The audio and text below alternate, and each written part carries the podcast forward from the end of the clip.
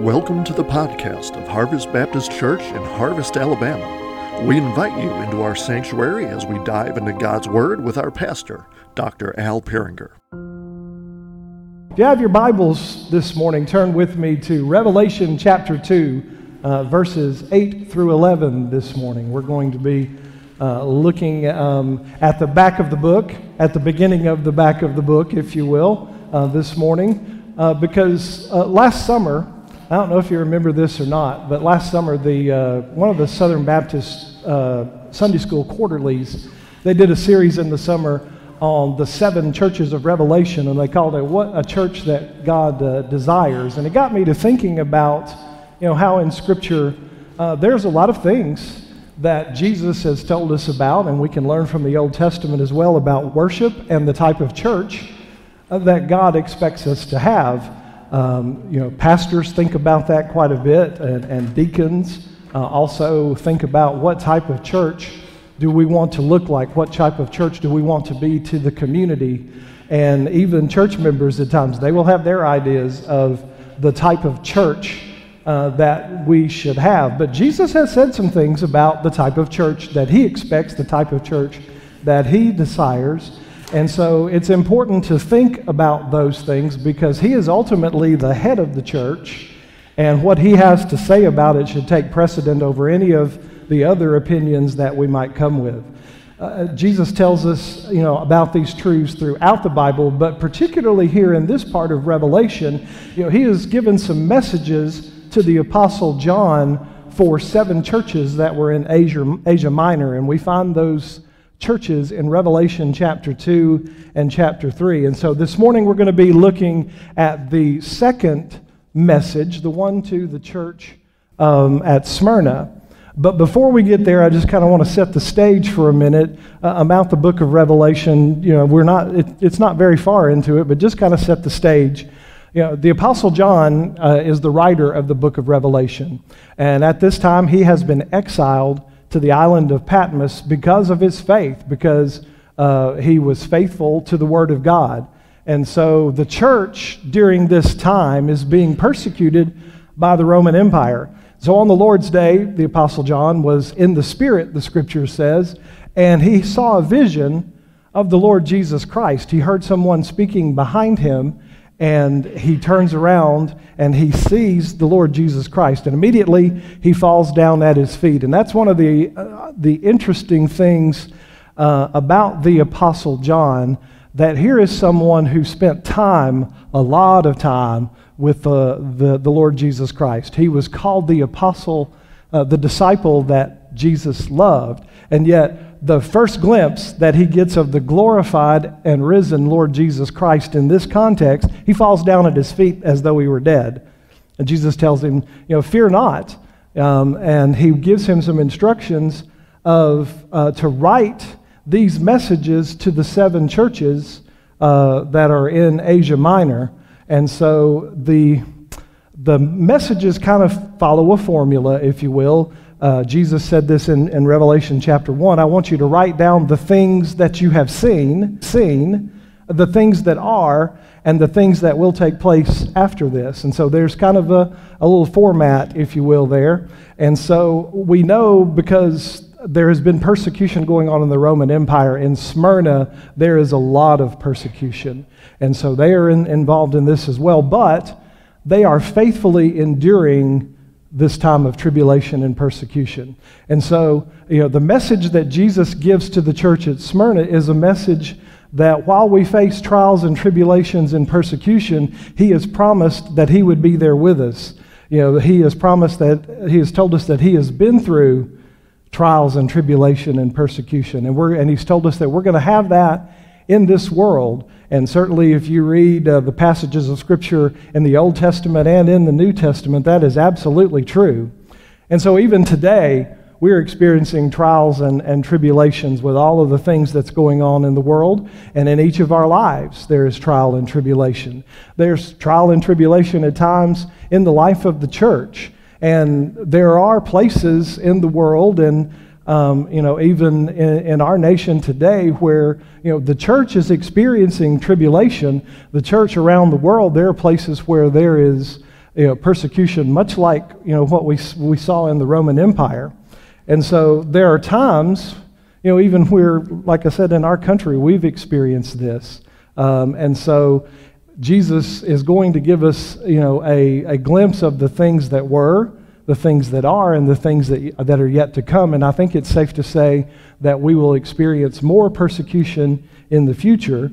So Jesus has not left us behind. That's one thing that we want to see this morning. He's still on the throne, and he still has given the church a mission to carry the gospel to the ends of the world until he returns, regardless of the circumstances that are going on in the world, regardless of the circumstances in our own personal lives. It is his desire for us as church members and as the body of Christ as a whole to endure the tribulation and persecution that comes faithfully. And so, fear of, of, tribulation or persecution that is to come in the future, it may hinder us as believers and as, as ones who are serving the church to carry out the mission that Christ has given us.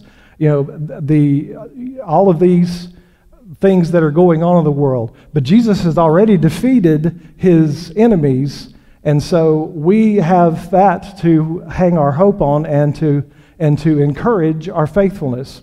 There is no need to fear tribulation now or in the future because Jesus Christ has conquered all of these enemies for his people, for the people who are faithful and will persevere until, uh, until their death or until he returns. And so, in our passage this morning, I want us to see four reasons that why we do not have to fear tribulation now or the tribulation that is to come. Uh, let's read the passage together. If you'll stand to, with me this morning in reverence to the reading of God's Word. And John writes uh, this message from Jesus. And to the angel of the church in Smyrna, write the words of the first and the last, who died and who came to life. I know your tribulation and your poverty, but you are rich, and the slander of those who say they are Jews and are not but are a synagogue of Satan. Do not fear what you are about to suffer. Behold, the devil is about to throw some of you into prison, that you may be tested, and for ten days you will have tribulation. Be faithful unto death, and I will give you the crown of life. He who has an ear, let him hear what the Spirit says to the churches. The one who conquers will not be hurt by the second death. Let's pray. Lord, we thank you that uh, you have uh, taken our sins and, and thrown them in, into the deep blue sea as far as the east is from the west. And Lord, we know that your word can convict us and change us. So we ask you now this morning to send the Holy Spirit uh, to teach us this morning that we may see great things in your word. And may the, uh, the Spirit have free reign this morning to do as he wills. In Christ's name, amen. So here's the first reason why we do not need to fear tribulation. We do not need to fear tribulation because of who Jesus is. In verse 1, Jesus tells us who he is and who it is that is sending this message. He says that he is the first and the last, the one who died and yet came to life. So Jesus ha- has already used this description before in Revelation chapter 1, 17 and 18. He says, Fear not, I am the first and the last, the living one. I died, and behold, I am alive forevermore. And so Jesus is telling us here about his identity. Jesus says that he is the first and the last, uh, that he died and he came to life. And so let's look at what that means. First of all, he says that he is the first and the last. And the first means that he was with God in the beginning when all things were created. The same John who writes Revelation writes in uh, John chapter 1, verse 1 In the beginning was the Word, and the Word was God, and the, uh, the Word was with God, and the Word was God. At the beginning of his gospel, Jesus, uh, John is looking back uh, to Genesis. In the beginning, God created the heavens and the earth. Jesus was there as part of the, of the Trinity. He was there over the waters. He is the first. He is also the last.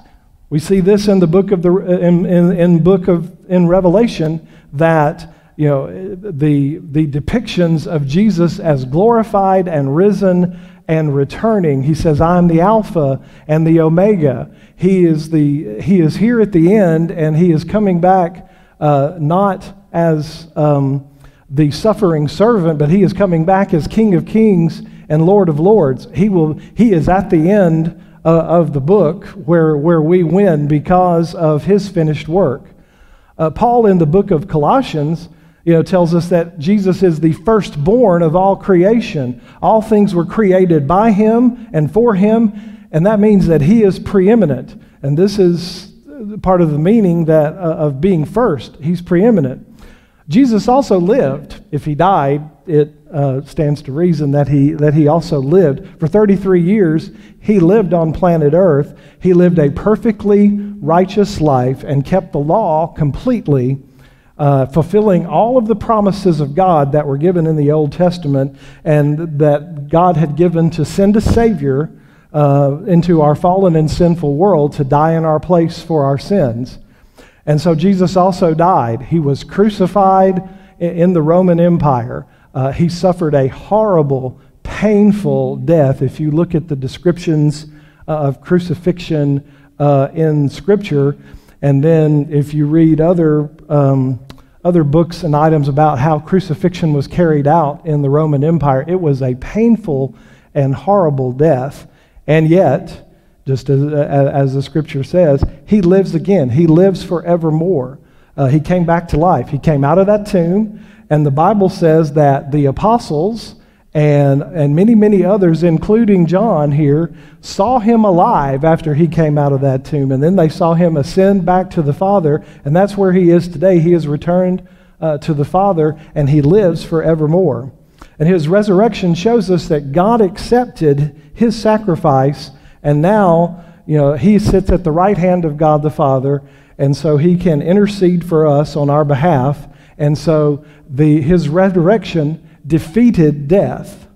Because he defeated death, Jesus is sovereign. He has been given all authority in heaven and, in earth, and on the earth. Everything in creation belongs to him and is under his authority. The Bible says that one day every knee will bow and every tongue will confess that Jesus is Lord to the glory of God the Father. Uh, the rest of the book of Revelation gives us just a glimpse uh, of his glory. We've already seen a, a small glimpse of that. Uh, and it also tells us how all of these things are going to come about, that everything in creation is going to be placed under his authority.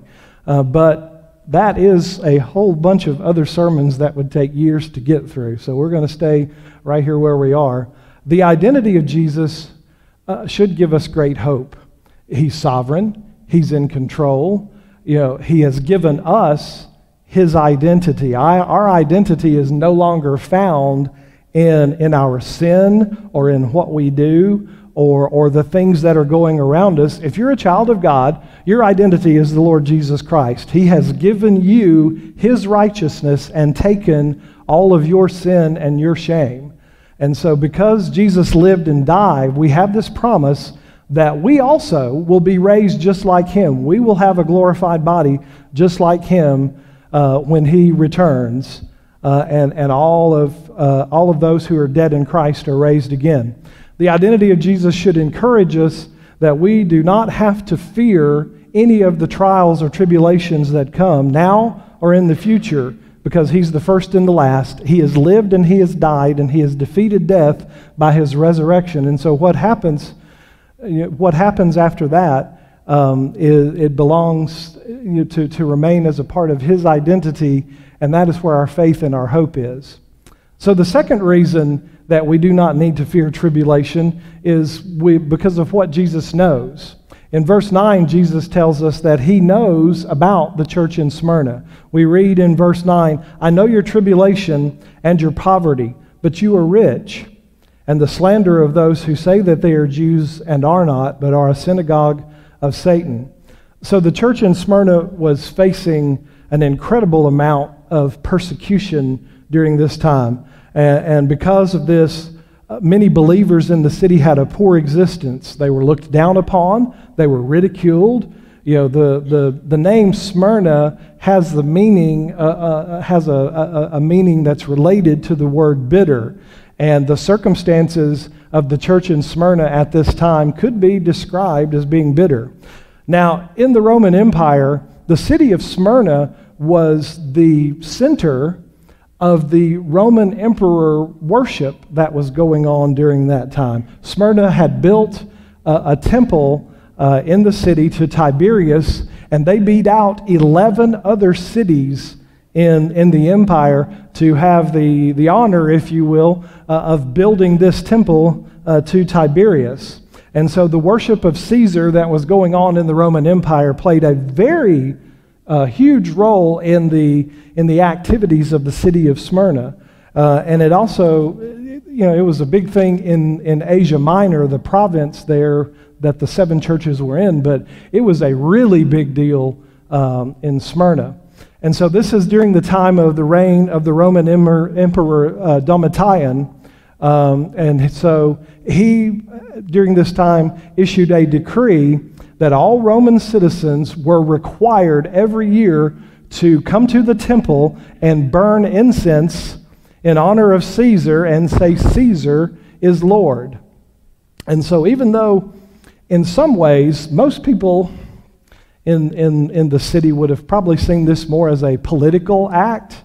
Uh, you know, it wasn't that big a deal. Most Christians flat refused to do it.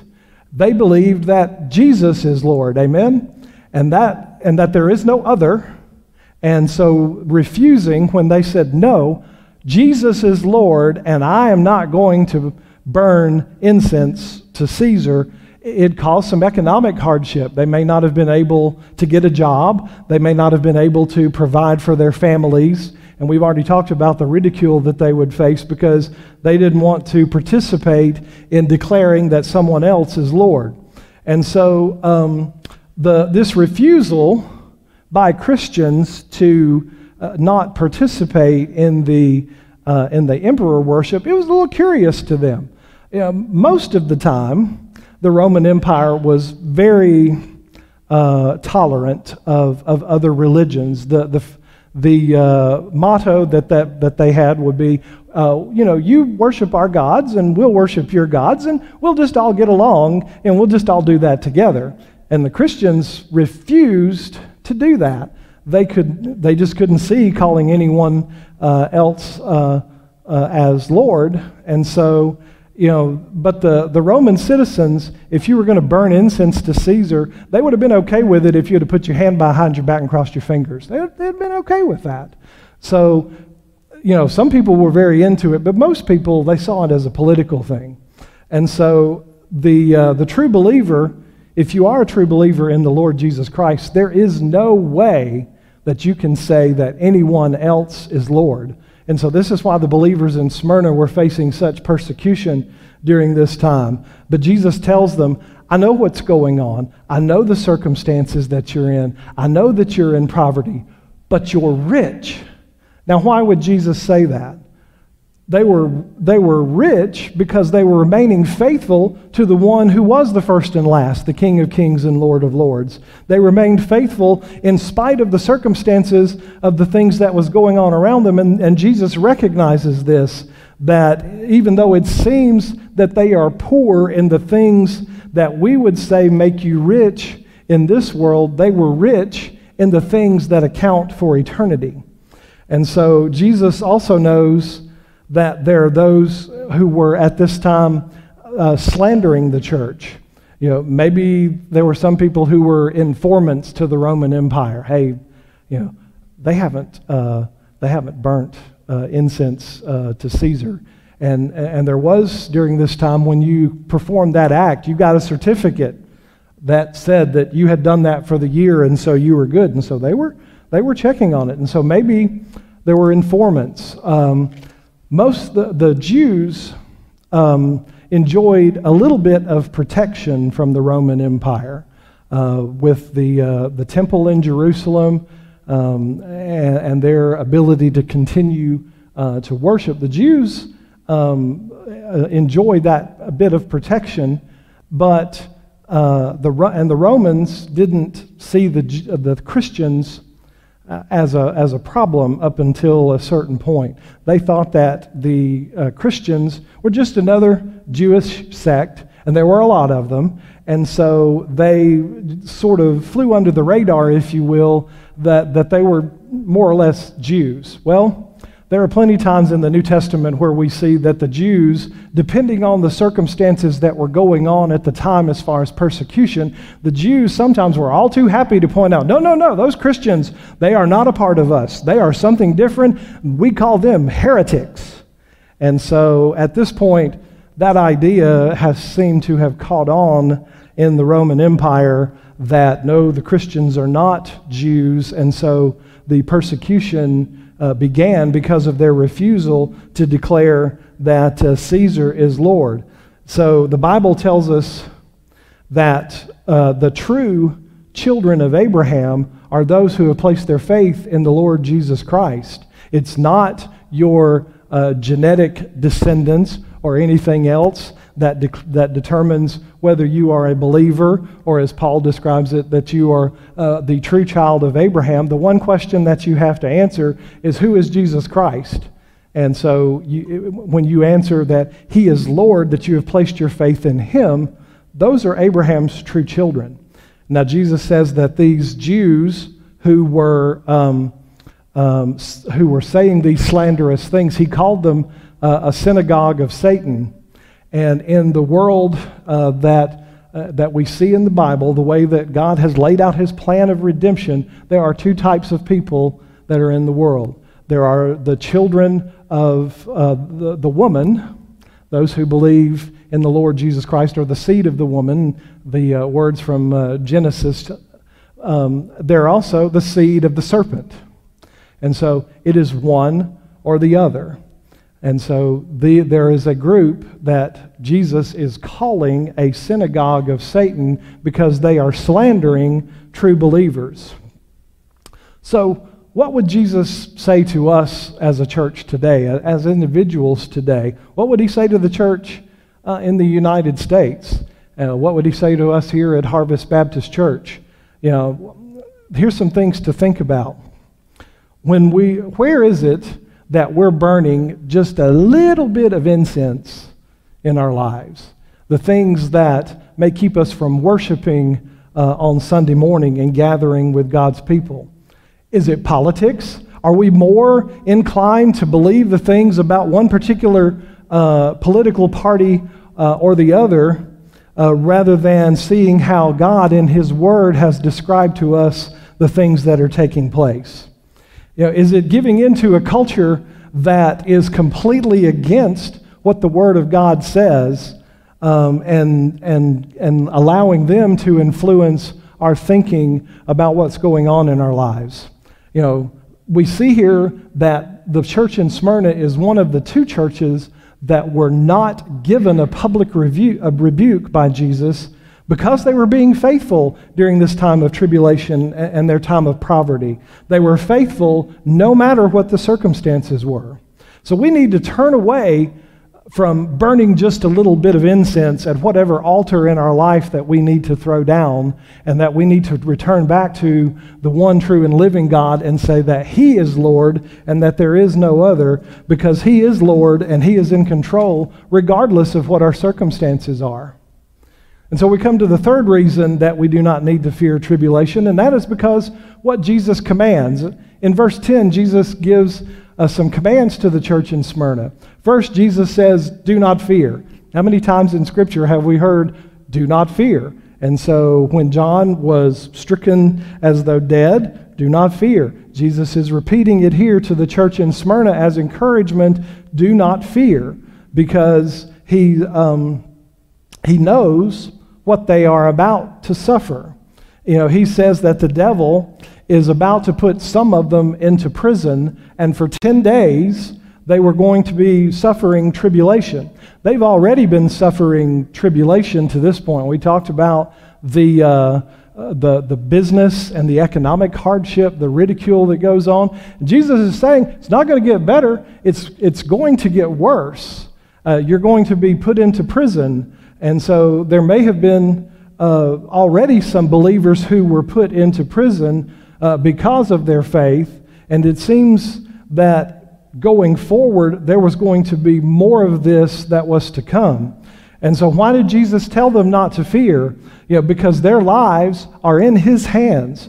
They have His identity if they are a believer in Christ, because He's the first and the last. He died and He lived again. He's already defeated Satan, He's already defeated death, and Jesus knows that whatever it is that they have been going through, He knows that it's, that it's coming and what is going to happen. And so, the 10 days here is symbolism for a short period of time. So, meaning that this tribulation that was coming would be very short in duration. It'd be very, you know, 10 days is, is not a very long time. Uh, how many people have been trying to uh, go through the Bible reading plan that, uh, that has been in the newsletter and um, going through the last six weeks? Or you've started a Bible reading plan, or you've ever started a Bible reading plan. Did you know that it takes 21 days uh, to form a habit? And so you will start something, and then the first time, and when you get to the middle, it's, it's difficult, it's challenging. Oh, I forgot to read today. Oh, I forgot to do this today. Um, but once you get to 21 days, you can't forget about it. it, it it's, it's built in to your routine. It takes that amount of time to make it happen. And so, in light of 21 days, 10 days is a short period of time. Um, if you think about 10 days being 10 business days, we are two years into uh, 10 days, two weeks, if you will, if you want to use business days, uh, of stopping the spread uh, of the virus. 10 days is a short period of time. 10 days is short, particularly in light of eternity, because eternity is forever. And so anything that we go through in this life, the pain, the suffering, the, the tribulation that we face individually or that we face as a church, uh, as, as God's believers, is very short in light of what eternity is going to be like. Um, you know, we have very short lifetimes in that light. There may be a time in the future where we will face a similar kind of tribulation uh, and poverty that the church in Smyrna faced. I think you can say, it's safe to say that's guaranteed. It may not be in our lifetime, it will probably be in our children and our grandchildren's lifetime as things continue uh, the way that they are in, in, society and culture in the world. And Jesus has already told us it's not going to get better, it's going to get worse. And so, the, for the church in Smyrna at this time, there was the imminent possibility that they were going to be experiencing tribulation. And when Jesus told believers, you know, if you would follow me, you must deny yourself and take up your cross the believers in that time and, and the believers in, in Smyrna, I'm sure, understood exactly what that meant. Being put into prison during the, Rome, during the time of the Roman Empire, it was not a form of punishment. It was, you're about to have a trial, and more than likely, you're going to be executed. So the idea of taking up your cross, the, the, the believers you know, in, in this New Testament period, they understood exactly what that was about. And so in the Gospels, um, we, we, we see where Jesus warns us uh, uh of, uh, of that imagery. And so uh, the believers in Smyrna are, um, are being told by Jesus what is to come, and they should not fear it because you know, he has already overcome death, and eternity is forever in light of our own lives. And so that brings us to the, the fourth and final reason. We do not need to fear tribulation because of what Jesus promises. In verse 10, Jesus gives these commands to be, not be feared, to not be afraid, and to be faithful. Uh, but then um, he makes uh, some promises to the believers of what they can expect. Jesus says that uh, those who endure to the end will receive the crown of life. And in uh, the crown of life, there's imagery here. Uh, I think of the games, sort of the forerunners to the Olympic Games uh, that, that we have today, where the winner of the race or the event that was going on, they would receive a crown that was a garland of flowers that would be put on their head. Some people, they sometimes called it the crown of the city. It was, you know, an honor that if you won the games, uh, to, to win this crown. And so the New Testament uses this imagery to describe the life that we will have in eternity uh, with the Lord Jesus Christ. Um, that there is a crown of life that we have come through death into life and to live with uh, uh the Lord Jesus Christ for eternity. Uh, Jesus shows us how the crowned life is related to the trials that we face. James does in James chapter 1 verse 12. He said, "Blessed is the man who remains steadfast under trial, for when he has stood the test, he will receive the crown of life which God promised to those who love him." The crown of life means that after all of the tribulation and all of the hardship and all of the things that we have gone through in this life, that we will have finally made it to our eternal home. We will live for, with him forever. In Romans chapter 8, verses 35 to 39, Paul writes, Who shall separate us from the love of Christ? Shall tribulation or distress or persecution or famine or nakedness or danger or sword? As it is written, for your, for your sake we are being killed all the day long, and we are regarded as sheep for the slaughter. No, in all these things we are more than conquerors through him who loved us. For I am sure that neither death, nor life, nor angels, nor rulers, nor things present, nor things to come, nor powers, nor height, nor depth, nor anything else in creation will be able to separate us from the love of God in Christ Jesus our Lord. Our Lord. Paul tells us, in light of the identity of the Lord Jesus Christ, that he is the first and the last. He died and he came to life, yet that he has conquered everything and we are conquerors with him. There is no enemy that has not been defeated by the Lord Jesus Christ. So anything that happens to us as tribulation, persecution, or suffering, we can endure faithfully because we, He is with us and He has promised us that all of these things are, are small in compared to, compared to eternity. He also says that the one who conquers will not face or uh, will not uh, face and does not need to fear uh, the second death. And the second death is described at the end of the book of Revelation uh, as the wrath of God that is going to be poured out on all unbelievers at the end of time when God judges um, that. And the, the question on the test is who is Jesus Christ? Did you believe in him or not? If you did not, you are um, liable to experience uh, the second death. It's God's judgment, you know, and it as it is eternally just as long as what we have been describing about the glorious life in Jesus Christ. The second death is also eternal. And so I've heard this saying many times from, from different preachers um, Born once, die twice.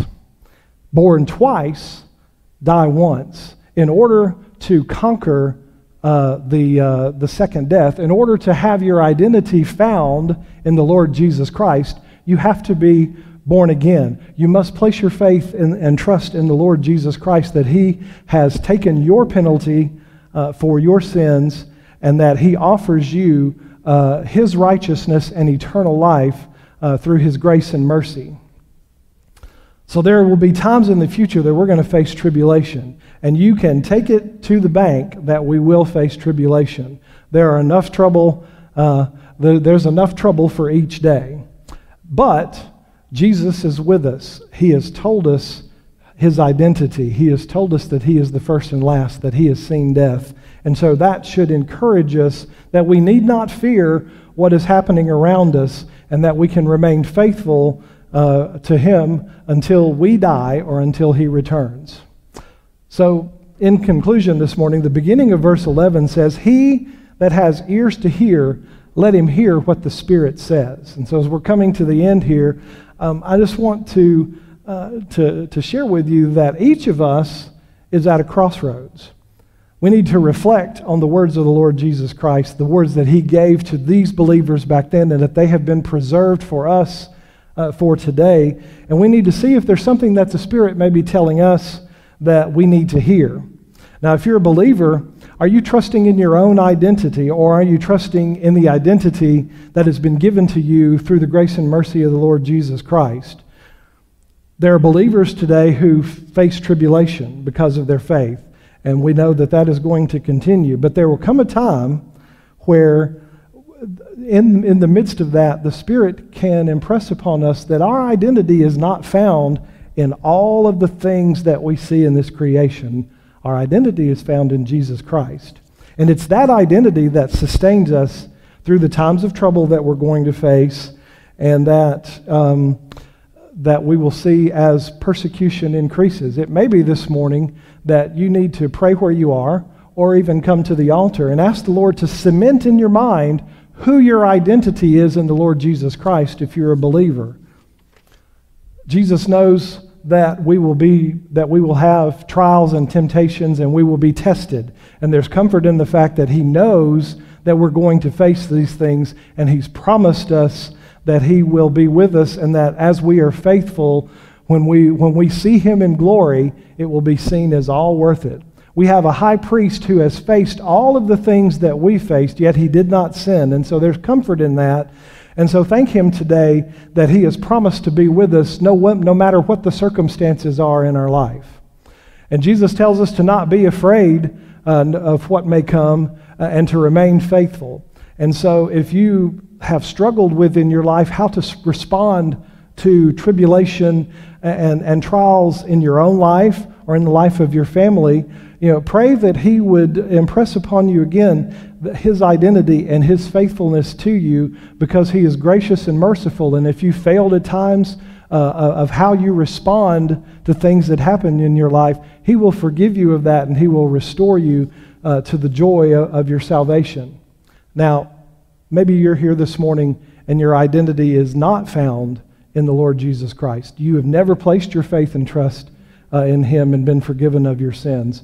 You know, for you, there are trials and tribulations also in this life, in all of the circumstances, but there's also the, the trial and tribulation that will come that ultimately results in, in, in the second death, that you will experience on your own uh, God's eternal punishment uh, for your sin. Because we live in this fallen world, there is trouble every day. But Jesus said, Take my yoke upon you, for my yoke is easy and my burden is light. And so, if you take his yoke upon you, if you place your trust in him, he is faithful and just, and he will forgive you of your sins. He will, he will make you a son or a daughter uh, uh, of, uh, of the one true and living God. You will become brothers and sisters of Jesus Christ adopted into his family, and then you will have his presence with you and his identity to be able to face the things uh, that will come. If you have never placed your faith and trust in the Lord Jesus Christ this morning, uh, I will be down here at the front, and I would love to talk to, with you about how you can know and have a relationship with the one and true and living God. Thanks for listening to the podcast of Harvest Baptist Church.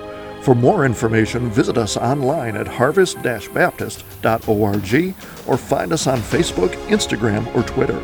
You can also find info on our children's ministry on Facebook at Harvest Baptist Children's Ministry or on Instagram at KidsQuest underscore HBC.